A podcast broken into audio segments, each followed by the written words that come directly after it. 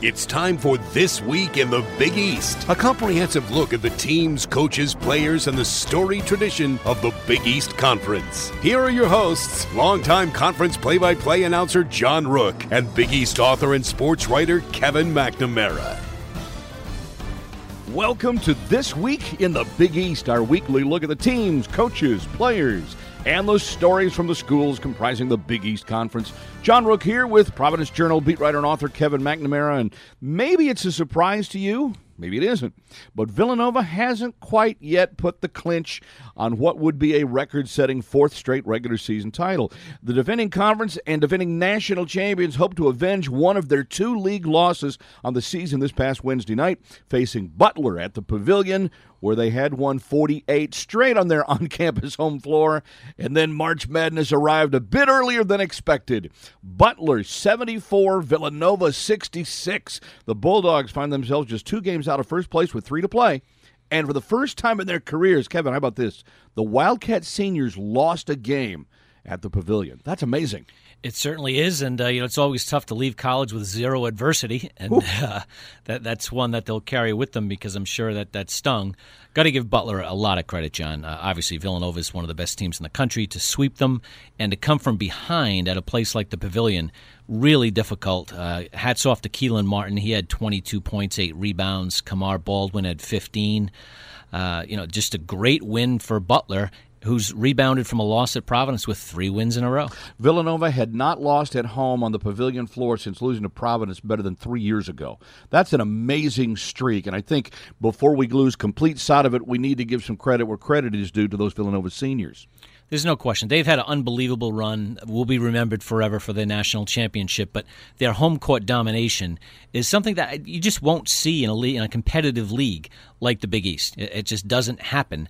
Uh, we know that they have a great, great home court advantage up there on the main line. But uh, this is a run that they'll remember for a long time. Well, with Butler's win on Wednesday night, the battle for the number two spot might just be the Bulldogs to lose now with a game and a half up with two to play, if, of course, they don't manage to finish first themselves, because that's not over either, as we just mentioned. But that wasn't the only fantastic finish of the week. Providence got a three point bomb from junior guard Kyron Cartwright with just more than two ticks left on the clock, and they won at Creighton 68 to 66 on Wednesday night.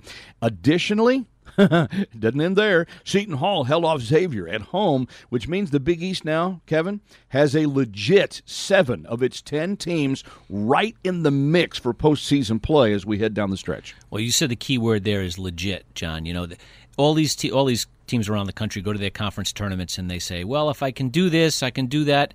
You know, we can be on the bubble, we can make the NCAs."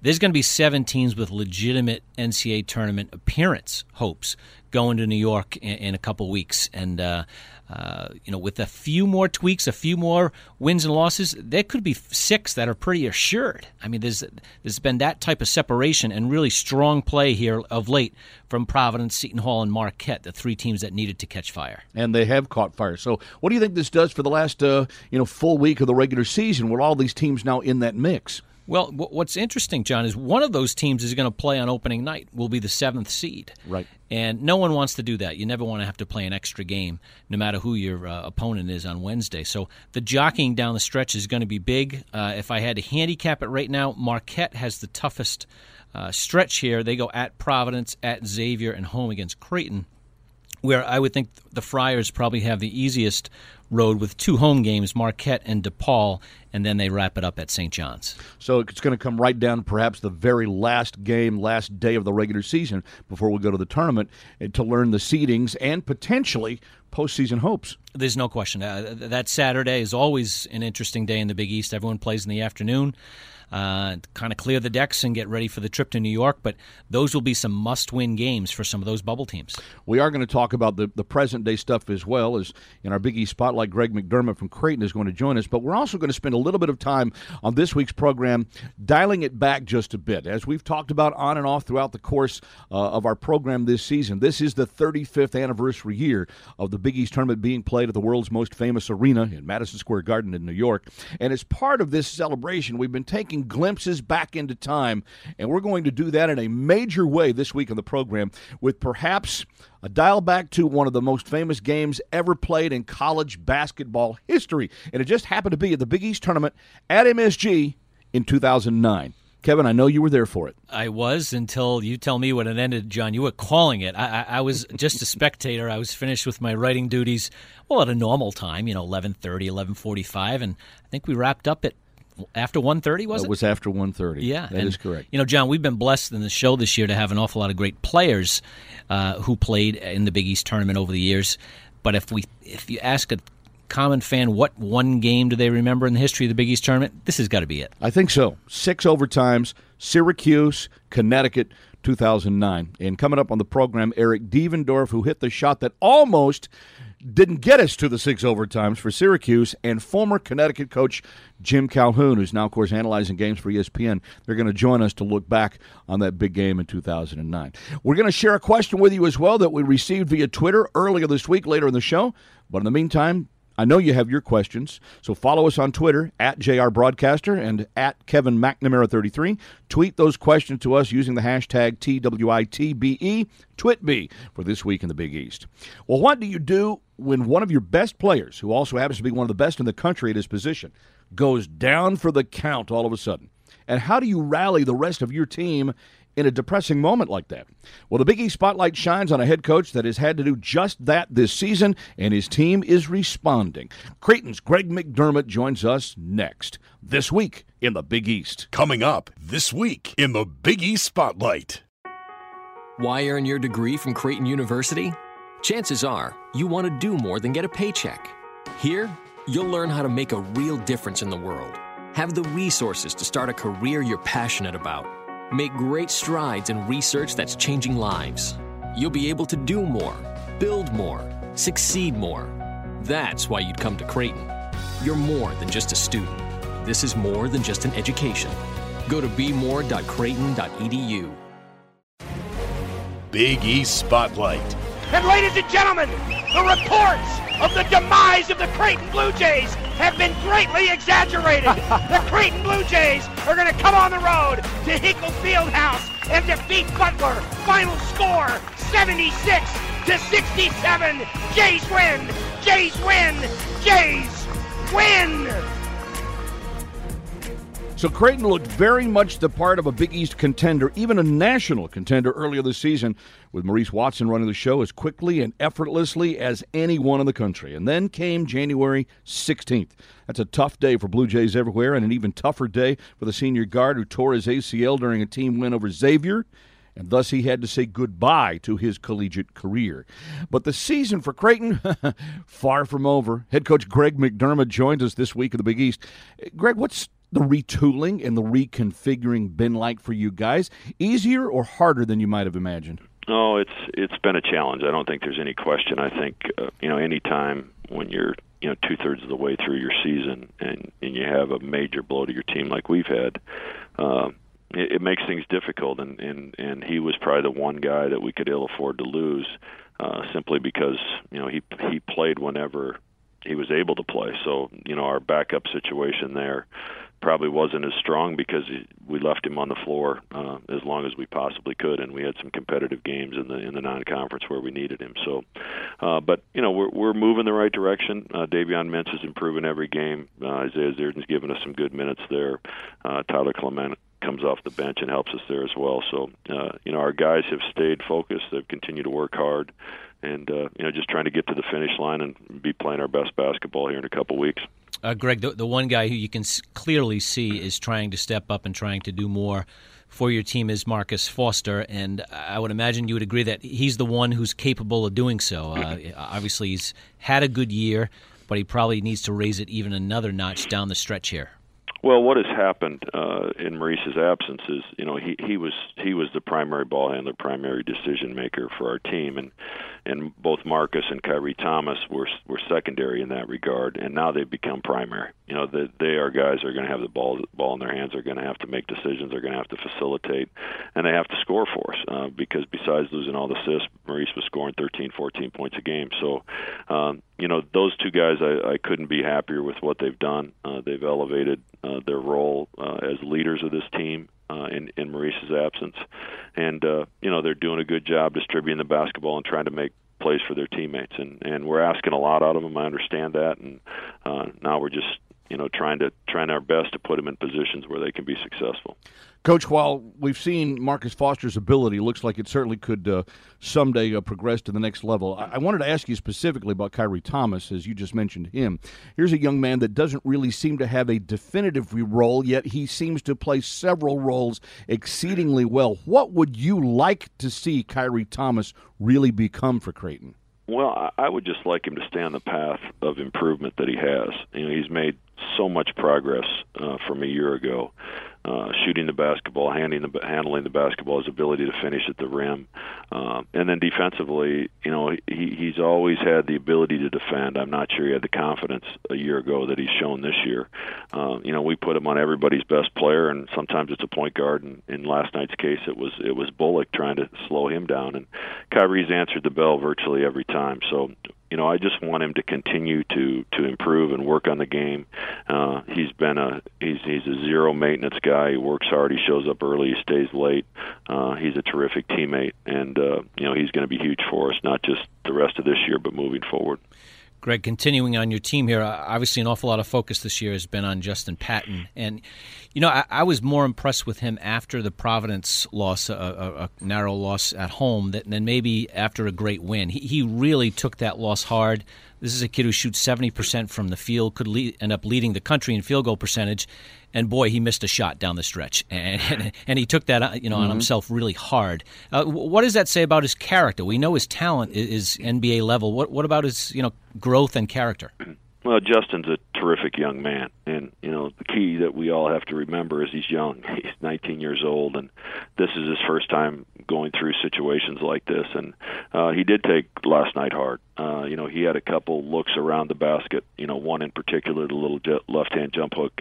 Uh, that, that could have put us up three points. Um, you know, he he's going to make that shot you know 19 out of 20 times he just doesn't miss it and uh he's taken it he's taken it pretty hard and and our challenge today is to try to you know pick him up and and uh make sure he understands that uh you know if the situation is is the same in the next game, we're going to try to get that same shot, and we're confident that he'll make it. But he's a terrific young guy. He's worked extremely hard. Nobody would have predicted uh, where he's at today based off where he was a year ago today. You know, his development has been off the charts, and uh, his work ethic and and his desire to improve is a big reason why he's put himself in this position.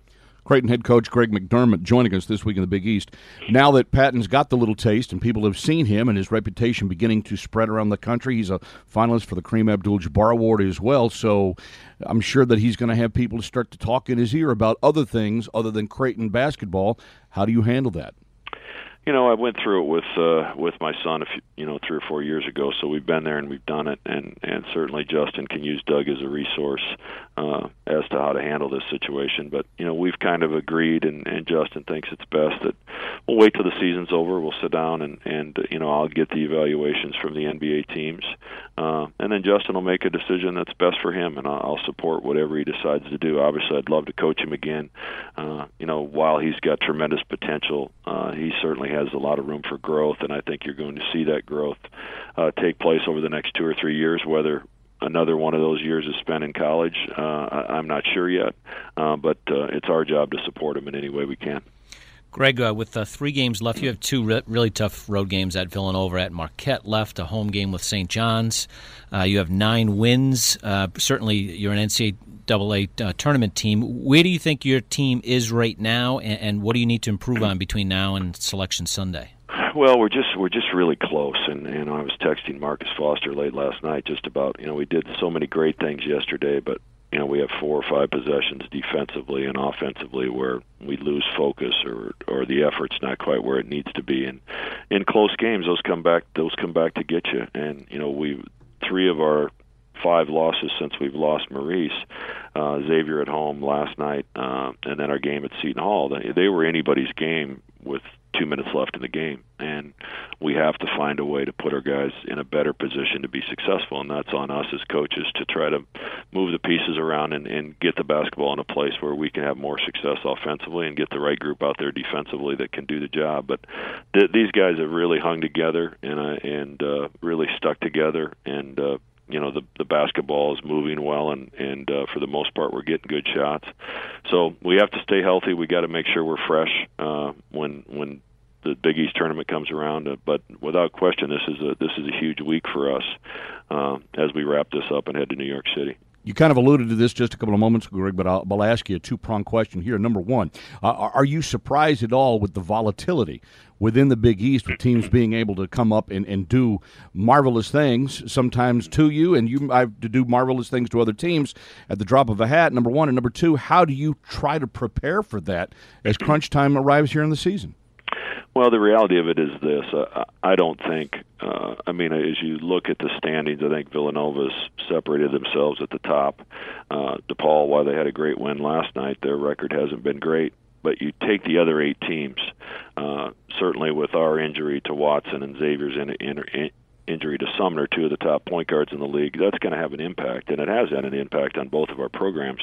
But it's really made those middle eight teams you can throw us all in a hat and you can draw a name out and this team's going to beat that team tonight. You know, it, a lot of it doesn't make sense. Uh, so that I think it's really uh, there's there's really some teams that are that are not that much different. And uh, home or away, I think they're going to be competitive games, and I really think that's what's going to make for a really interesting uh, Big East tournament because I I I, I think you could have, you know, on that first day of the Big East tournament, you could have you know five or six teams playing that are trying to get into the NCAA tournament, and that's uh, that's pretty cool stuff. Creighton head coach Greg McDermott. Who's hot? Well, it should be a good time of the year for hot hands. We'll share some of those with you next. This week in the Big East. Coming up, Who's Hot? This week in the Big East. Be a VIP and experience select NCAA championships the best way possible with the NCAA Experience. Packages for select championships, including the NCAA Men's Basketball Championship and Men's Final Four, can include game tickets, pregame VIP hospitality access, hotels, and much more. Official NCAA Experience ticket and hospitality packages are available now at ncaa.com slash VIP. Secure your VIP package today to experience it live. Who's hot? Bridges underneath, and it's taken away by Savage. Up ahead to Martin. Martin one on one. Around Harden in. What a great pass and another great defensive trip by the Dogs, Mark Minner. Back outside for Jackson. Now Cartwright for the win. Yes! Cartwright for three. And a timeout Creighton. Holy moly! And the Friars lead it 68 to 66 with 2.2 on the clock. Brunson brings it forward. Shots up. Doesn't matter. 74 66. The Dogs do it again. A regular season sweep over Villanova. And the first time since 2013 that the Wildcats have lost inside the pavilion. Welcome back to This Week in the Big East. I'm John Rooke with Kevin McNamara. Kev, we know who the top players are in the Big East Conference for the most part, but at this time of the season, teams are always looking for a role player that can come in and provide a spark and maybe a little bit of extra depth that might help them win a game when they need one most. And we got a bunch of teams that are all in that position right now. So I want to know do you have a couple in mind? Maybe you've seen this season a little off the radar, perhaps, but good enough to lead their teams to a big win? I think all of them have, have that key bench role guy who comes in and really helps them win. You know, start at the very top with, with Villanova, Eric Paschall. Everyone knew he was going to be an impact transfer from Fordham. He is an impact guy off the bench. He oftentimes he kind of carries the Wildcats in the front court with, Right. with his rebounding and energy. He's an energetic role player. Uh, Butler is, is kind of has an interesting dynamic right now. Kelan Martin, for whatever reason, went from star to sixth man a month ago, and he's stayed there and is thriving. Came off the bench for 22 points at Villanova. That was a role he thrived in last year as the sixth man of the year in the league. Who knows why th- that uh, you know uh, Chris Holtmann made that switch a month ago, but it's certainly worked out well for the Bulldogs. It's awful interesting to bring a potential first team All League guy in off the bench and uh, ready to score. That's No- great firepower, though, off of your bench, right? No question. And then look at Marquette, uh, John. You know, two really elite shot makers in Andrew Rowsey and Reinhardt. You know, Yep. th- those guys are killers. Yep. You know, you don't want them to have the ball in the last couple minutes of a ball game because they can make the threes like it's going out of style. Not coincidentally, both are transfers, so they've been around the block once or twice. Rowsey was at North Carolina Charlotte. Uh, Reinhardt was at USC last year and at UNLV before that. So these guys have experience to go with that ability to make big shots down the stretch. I got another transfer for you Isaiah Jackson at Providence. Uh, from uh, Mason. George Mason, right? And uh, he he's the ultimate glue guy. I think you would look at Isaiah and say the best thing he does is defend, and yet now he's making shots. Uh, had a really key assist uh, on the game-winning shot that uh, Kyron Cartwright hit to beat Creighton. He just kind of, he's a you know one of those utility guys. He does a little bit of everything. And then maybe the top freshman who comes in off the bench for Seton Hall, Myles Powell, a Yeah. true shot maker, dangerous, dangerous offensive player. Those are some good players right there. As far as the player of the week this week in the Big East, it was Khadeen Carrington. For the first time this season, he gets Big East Player of the Week after several trips to the honor roll. 31 and a half points in two games last week, including a Big East single game best 41 point performance in an 87 81 win over Creighton. Carrington scored his final 10 points in the last 41 seconds of that game, so he kind of gave another definition to the term carrying your team, I think, overall. Carrington can do that. Marquette's Markus Howard wins the Freshman of the Week award for a second time this season. Howard connected for 34 points in an 84 61 win over Xavier. That included, by the way, a Big East record tying nine made threes for a freshman in a single league game. Howard leads the entire conference in three point percentage in league games, shooting nearly 54% outside the arc. dangerous, dangerous uh, shooter. We we just mentioned Rowsey and Reinhardt. Rowsey, Reinhardt, uh, Markus Howard, uh, Hauser is is you know can make some threes. There's a reason why Marquette is second in the nation in three point shooting. Well, they're a very good offensive team, very explosive, especially at the Bradley Center. On the Big East Honor Roll this week, some familiar names and some mainstays over the entire course of the season for their respective teams. Butler's Kelan Martin, we just talked about him, shot 50% from the floor, averaged 16 and a half points and eight and a half rebounds for the Bulldogs. Creighton's Marcus Foster averaged 29 points, five and a half boards, five and a half assists for the week, including a personal high of 35 in a win over Georgetown. Providence's Rodney Bullocks led the Friars in scoring all season. He led the team with a 16.10 rebound double double in a win over Xavier. He also had another double double in the win over Creighton on Wednesday. Seton Hall's Angel Delgado, speaking of double doubles, his 20th and 21st of the season. In the past week, in two games, he averaged 18 points and 14 and a half rebounds per game. And then Villanova's Jalen Brunson, ho hum, 20 points, seven assists he averaged for the Wildcats in a perfect week. Well, as many are aware, we've talked about this again throughout the entire course of the season. But in just a couple of weeks, the Big East tournament will reappear at the world's most famous arena at Madison Square Garden in New York for a 35th consecutive year. And periodically, we have turned our clocks to revisit some of these memorable moments along the way, with a few bigger than the record-setting six overtime game that happened in 2009 between Syracuse and UConn. Remember that one? Well, our Big East focus this week looks back on that unforgettable game with an unforgettable character within. Former Syracuse guard Eric Devendorf hit the shot that almost ended the struggle before it ever got started. Devendorf joins us next, this week in the Big East. Coming up next, the Big East Focus. When a drive for excellence combines with social justice, there is energy. When entrepreneurial spirit is unified with a passion for service, there is power. At Marquette University, when we bring people who hold these convictions together, they ignite. They become agile thinkers, fearless leaders, and willing servants. The force that acts for good no matter what, ready to go forth and set the world on fire. Marquette University, be the difference. Big East Focus.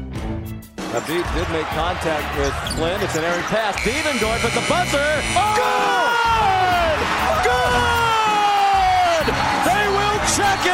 But if it stands, it's another Syracuse buzzer beater to beat Connecticut. John Cal, Bob Donato, and James Breeding are the officials. And I think they're going to wave it off. They did. And the red call.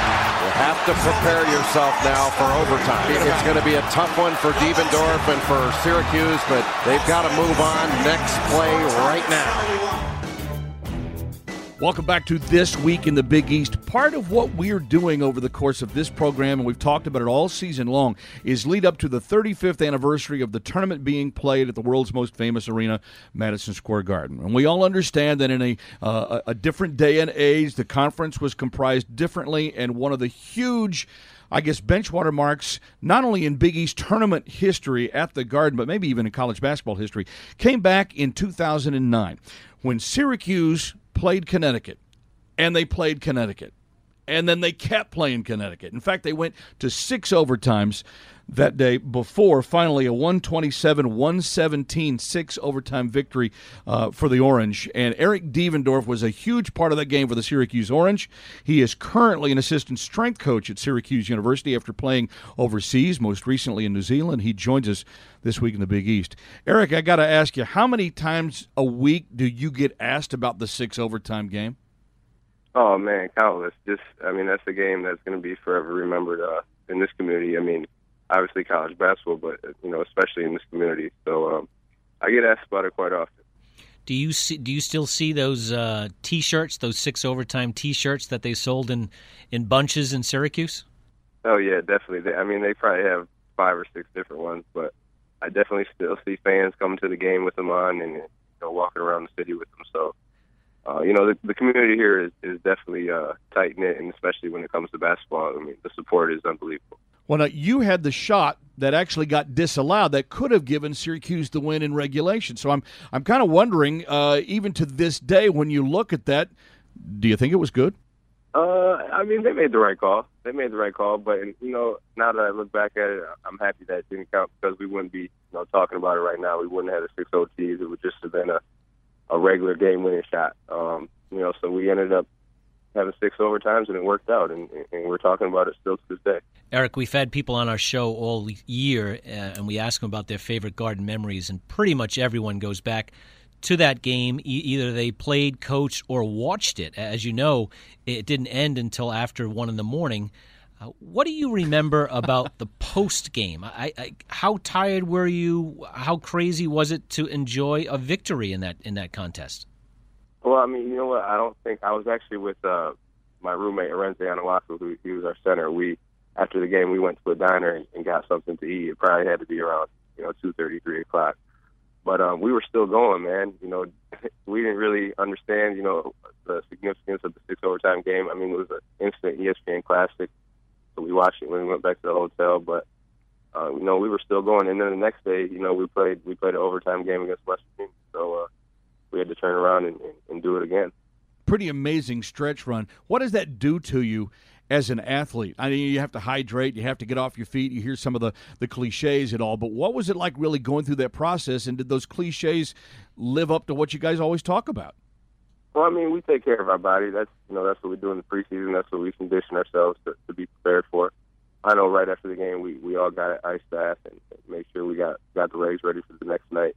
A lot of stretching, so you know we're prepared for that situation. I think you know more so it, it's mentally it can be mentally draining. Um, you know, our bodies are prepared for it. You know, we're, we're top notch athletes.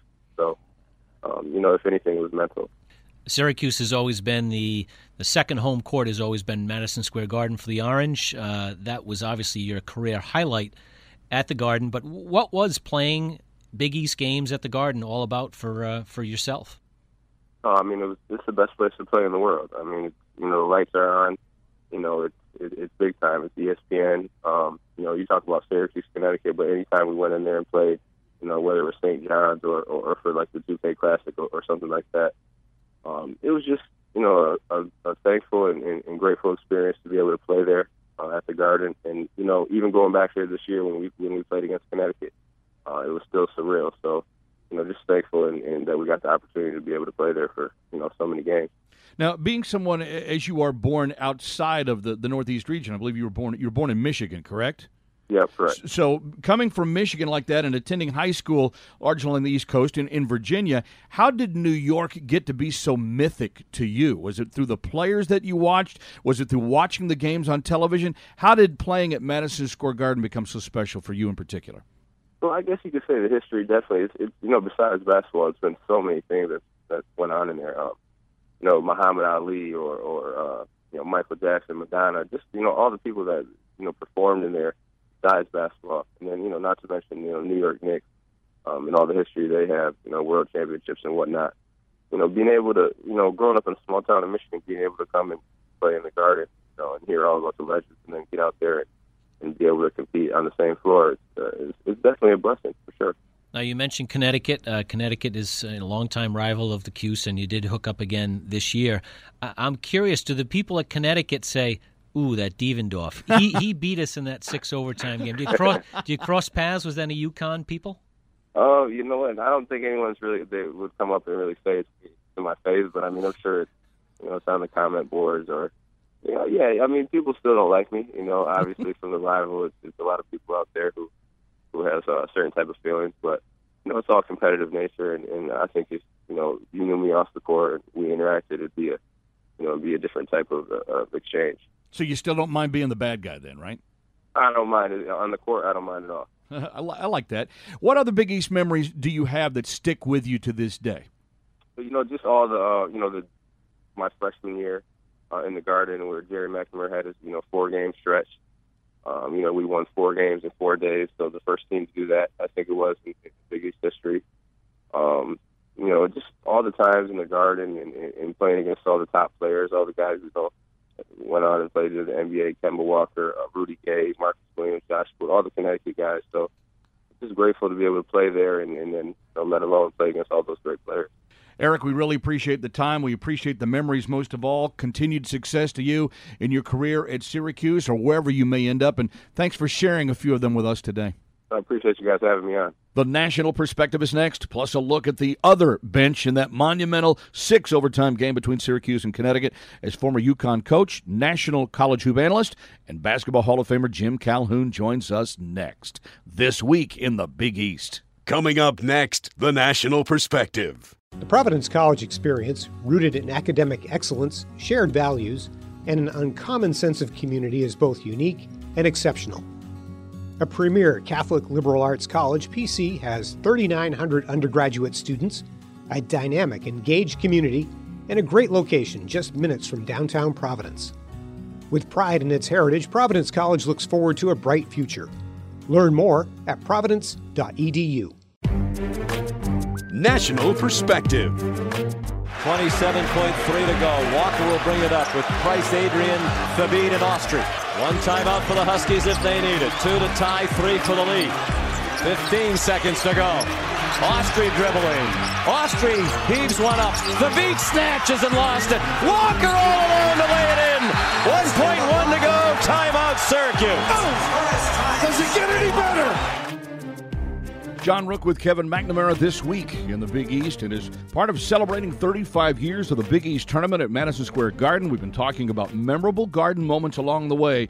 Few as memorable as that record setting six overtime performance from Syracuse and Connecticut in 2009. And former UConn coach and basketball Hall of Famer Jim Calhoun was right there watching it unfold in front of him and his team and he joins us this week in the Big East.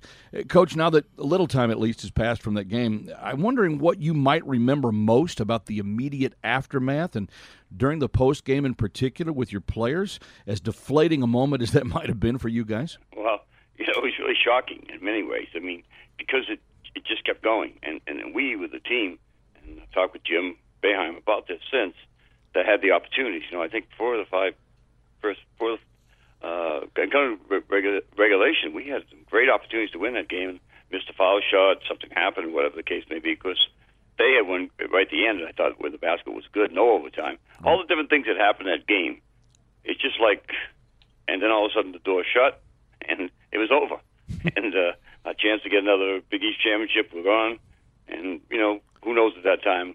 The good news is we went on to the Final Four that year, so we we kept on playing pretty well, and that was a good team. But that was a amazing experience. I've met at least two million people who were at the game. And, you know, I never knew that Madison Square Garden held over two million people. and we never knew that Madison Square Garden would stay open until 1.45 in the morning either, Coach. Right. Uh, yeah, a little surprised well, the union the didn't unions, shut us I down. I think someone talked to the unions.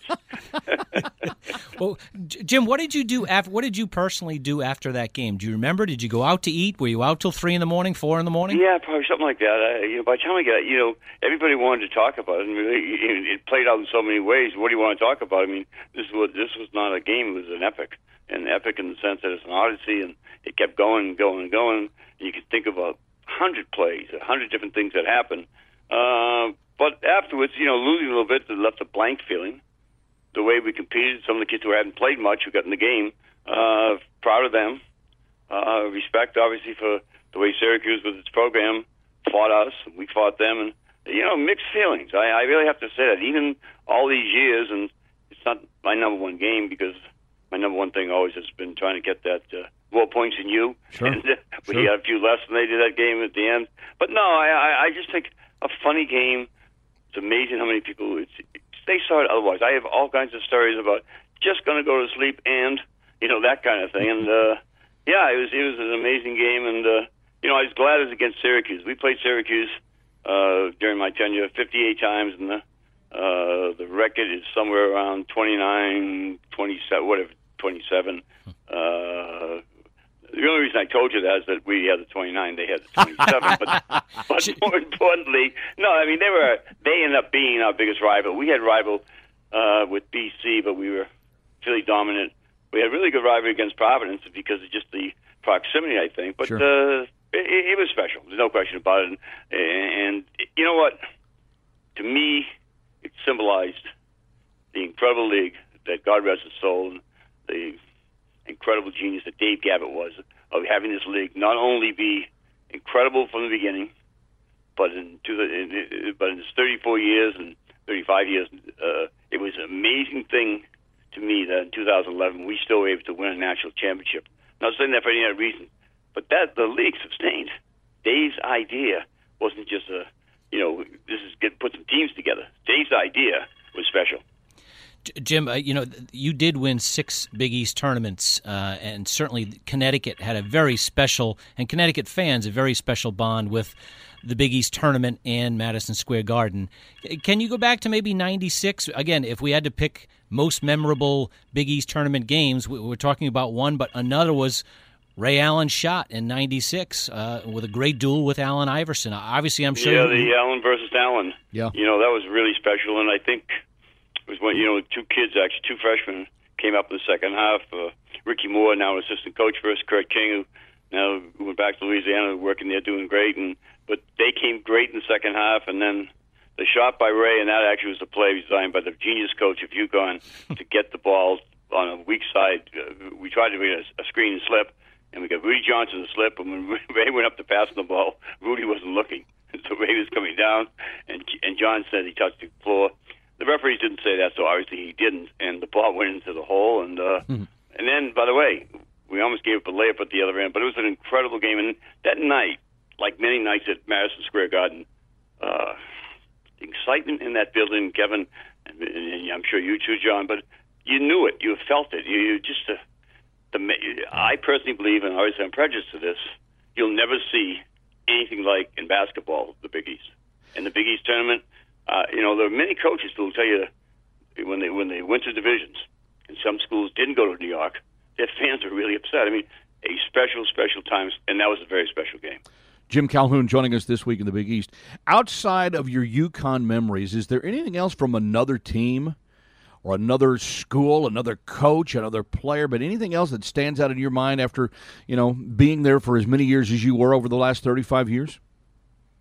Well, you know, I I look at Madison Square Garden and the Big East kind of in the same. We, we won in an IT there. We played uh, a lot of different games. I was fortunate enough to coach, I think, almost eight, I think, 81 games there. Right. So except for maybe Louis Carnesecca, Right. Many people, you know, they coached there, and and so all the different teams that came in there and all the different excitements, and you know, the one thing they say, dreams can be made at Madison Square Garden for a player, and we used to say that to our team. And I can tell you, there's been an awful lot of teams having uh, uh, when uh, when when certain guys were hurt, other guys stepping up and just playing fabulous for us. Uh, watching other kids, you know, write uh, a, a sonnet really in a three day run, amazing. Jim, Excuse me. Jim, I'm curious if you ever come across Er- Eric Devendorf, who we had earlier on the show, and he made the shot that almost ended the game, but you know he, he was one of many. There were a lot of guys who almost ended that ball game. Ha- have you seen Eric since? You know, it's funny. I saw Eric. Uh, I think it was about a year ago, and uh, I was up at Syracuse doing something for for Jim Boeheim as a golf tournament.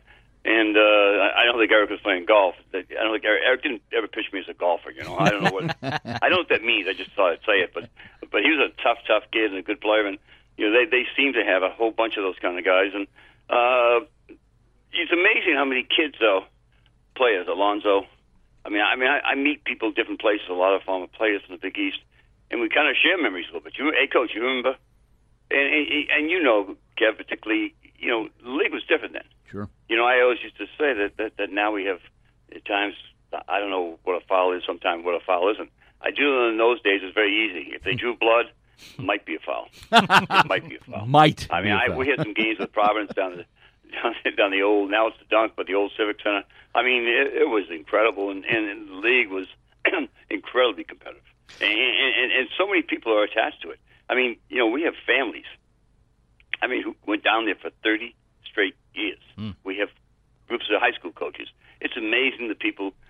Uh, you know, they, it's still great. I got an opportunity to to be there uh, to help salute the Big East uh, last year, but but but I can just tell you that era, um, in my opinion, and the Big East actually is a very good conference this year, led by Villanova, who happened to lose last night. But more importantly, more importantly, it's a special time for basketball, and as a guy who loved that, this game, uh, it, it really was symbolic of great players. You'll never put that many great players, personalities together, I think, in, in, into a place. And then you have New York to kind of stir the whole thing up. Sure. Coach, we'd be remiss in your current role as an analyst for ESPN if we didn't ask you what your current thoughts are on the league and in college basketball in general and, and where the Big East kind of fits into the, the national scope of things.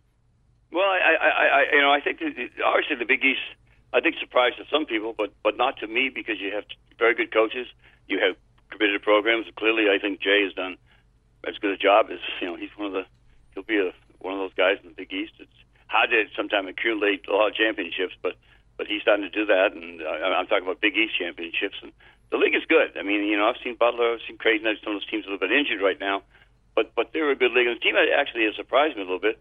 He's done a really good job as Providence. Providence is a better team than people realize, and you know, give, give credit to Ed Cooley. I mean, you know, uh, I mean, they're a much better basketball team. You you would want to play them, I guess. That's the best way to say it. Jim Calhoun, UConn coach and basketball Hall of Famer.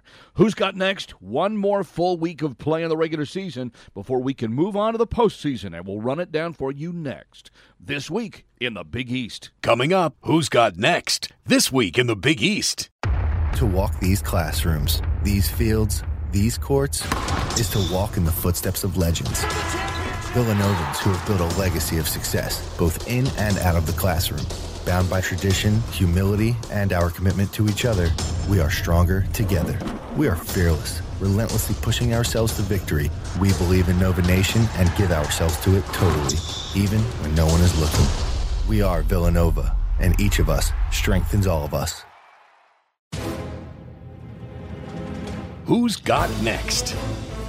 Marquette inbounds, trailing 14-11. Quick three by Reinhardt. He's a catch and shoot guy, And Homer. did he catch and shoot? He sure did. That he did. John Rooke, Kevin McNamara with you this week in the Big East, and Saturday signals the next to last Saturday of play in the regular season. And the movement from top to bottom, with the exception of the very top and the very bottom, still very much in flux. Creighton plays at Villanova in a 3 p.m. Saturday tip at the top of the standings, and in the ever muddied middle, Marquette plays at Providence in a game that could clear the picture up a bit, or Kevin, it could cloud it that much further. Both games offer a lot. Obviously, Villanova looking to avoid a two game losing streak and, more importantly, clinch the regular season title. Uh, you would think that uh, the Wildcats will be ready to go with uh, yet another home game uh, against the Blue Jays, who they don't want to lose two in a row. No one wants to lose two in a row this time. of Not year, at this John. stage of year. That is correct. But the schedule plays out to where it's pretty tough for some of these contenders. It is, and you know Marquette is an interesting uh, you know situation. That they have three really tough games down the stretch. At Providence, being uh, you know right up off the top on Saturday, and the Friars have been very good at home of late. Certainly have. Butler also plays at Xavier on Sunday, so the Bulldogs go right back at it. That might be the biggest game of the year, though, for a Musketeer team that's uh, reeling a bit of late. You know they've lost four in a row, but they have an excuse. You know Trevon Bluiett was out. He returned for the Seton Hall game, played pretty well, but obviously had been off his feet for a while. Uh, Xavier has a four-game losing streak. They have two really difficult home games. They need to stop the streak right now. They have Butler and then Marquette. Well, next week, you want big games with postseason implications? How about Georgetown at Seton Hall on Tuesday, Marquette at Xavier Wednesday? Seton Hall needs to protect its home court. The Hoyas have been in a tough way here of late. Uh, nothing would shock me in the Big East. It wouldn't shock me at all if Georgetown can turn around and, and win a couple key games well, they heading have, to New York. They have the size inside to be able to combat with Angel Delgado. Excellent point. You know, if there's one team that, that can bump and grind with Delgado, it's certainly the Hoyas. That's absolutely true. Marquette at Xavier, you already talked about the Golden Eagles' tough run down the end, uh, and Xavier's got to win at home. They've got to snap that streak somehow. They do, and you know Xavier is certainly one of the better home court teams in the country. Uh, I think more importantly, John, you know they they need a win. They need to stop the streak, and then they need to mentally get ready for the postseason. That they will be in the NCAA tournament. I think it'll be really interesting to see where they get seated because their record since Ed, Edmond Sumner's injury is not as good as it was beforehand. Right. Very true. Uh, although their RPI is still high, my guess is they, they need to show the committee something down the stretch. Our Twitter question, hashtag TWITBE, comes from A Rook2. Hmm.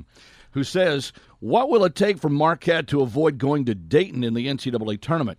Two and one in the last three, plus one in the Big East tournament? I, I think Steve Wojo would like to just beat Providence and move on. I mean, very difficult stretch at Providence, at Xavier, Creighton at home. They have eight Big East wins right now. I think they need to get to nine and nine uh, and, and, feel good about things. But they could they could finish with eight, nine, or ten Big East wins. It's that diff- that difficult to schedule down the stretch. And if they go zero and three down the stretch, uh, a Rook is going to have a very nervous selection he'll have, Sunday. He'll have a conniption, is what he'll have.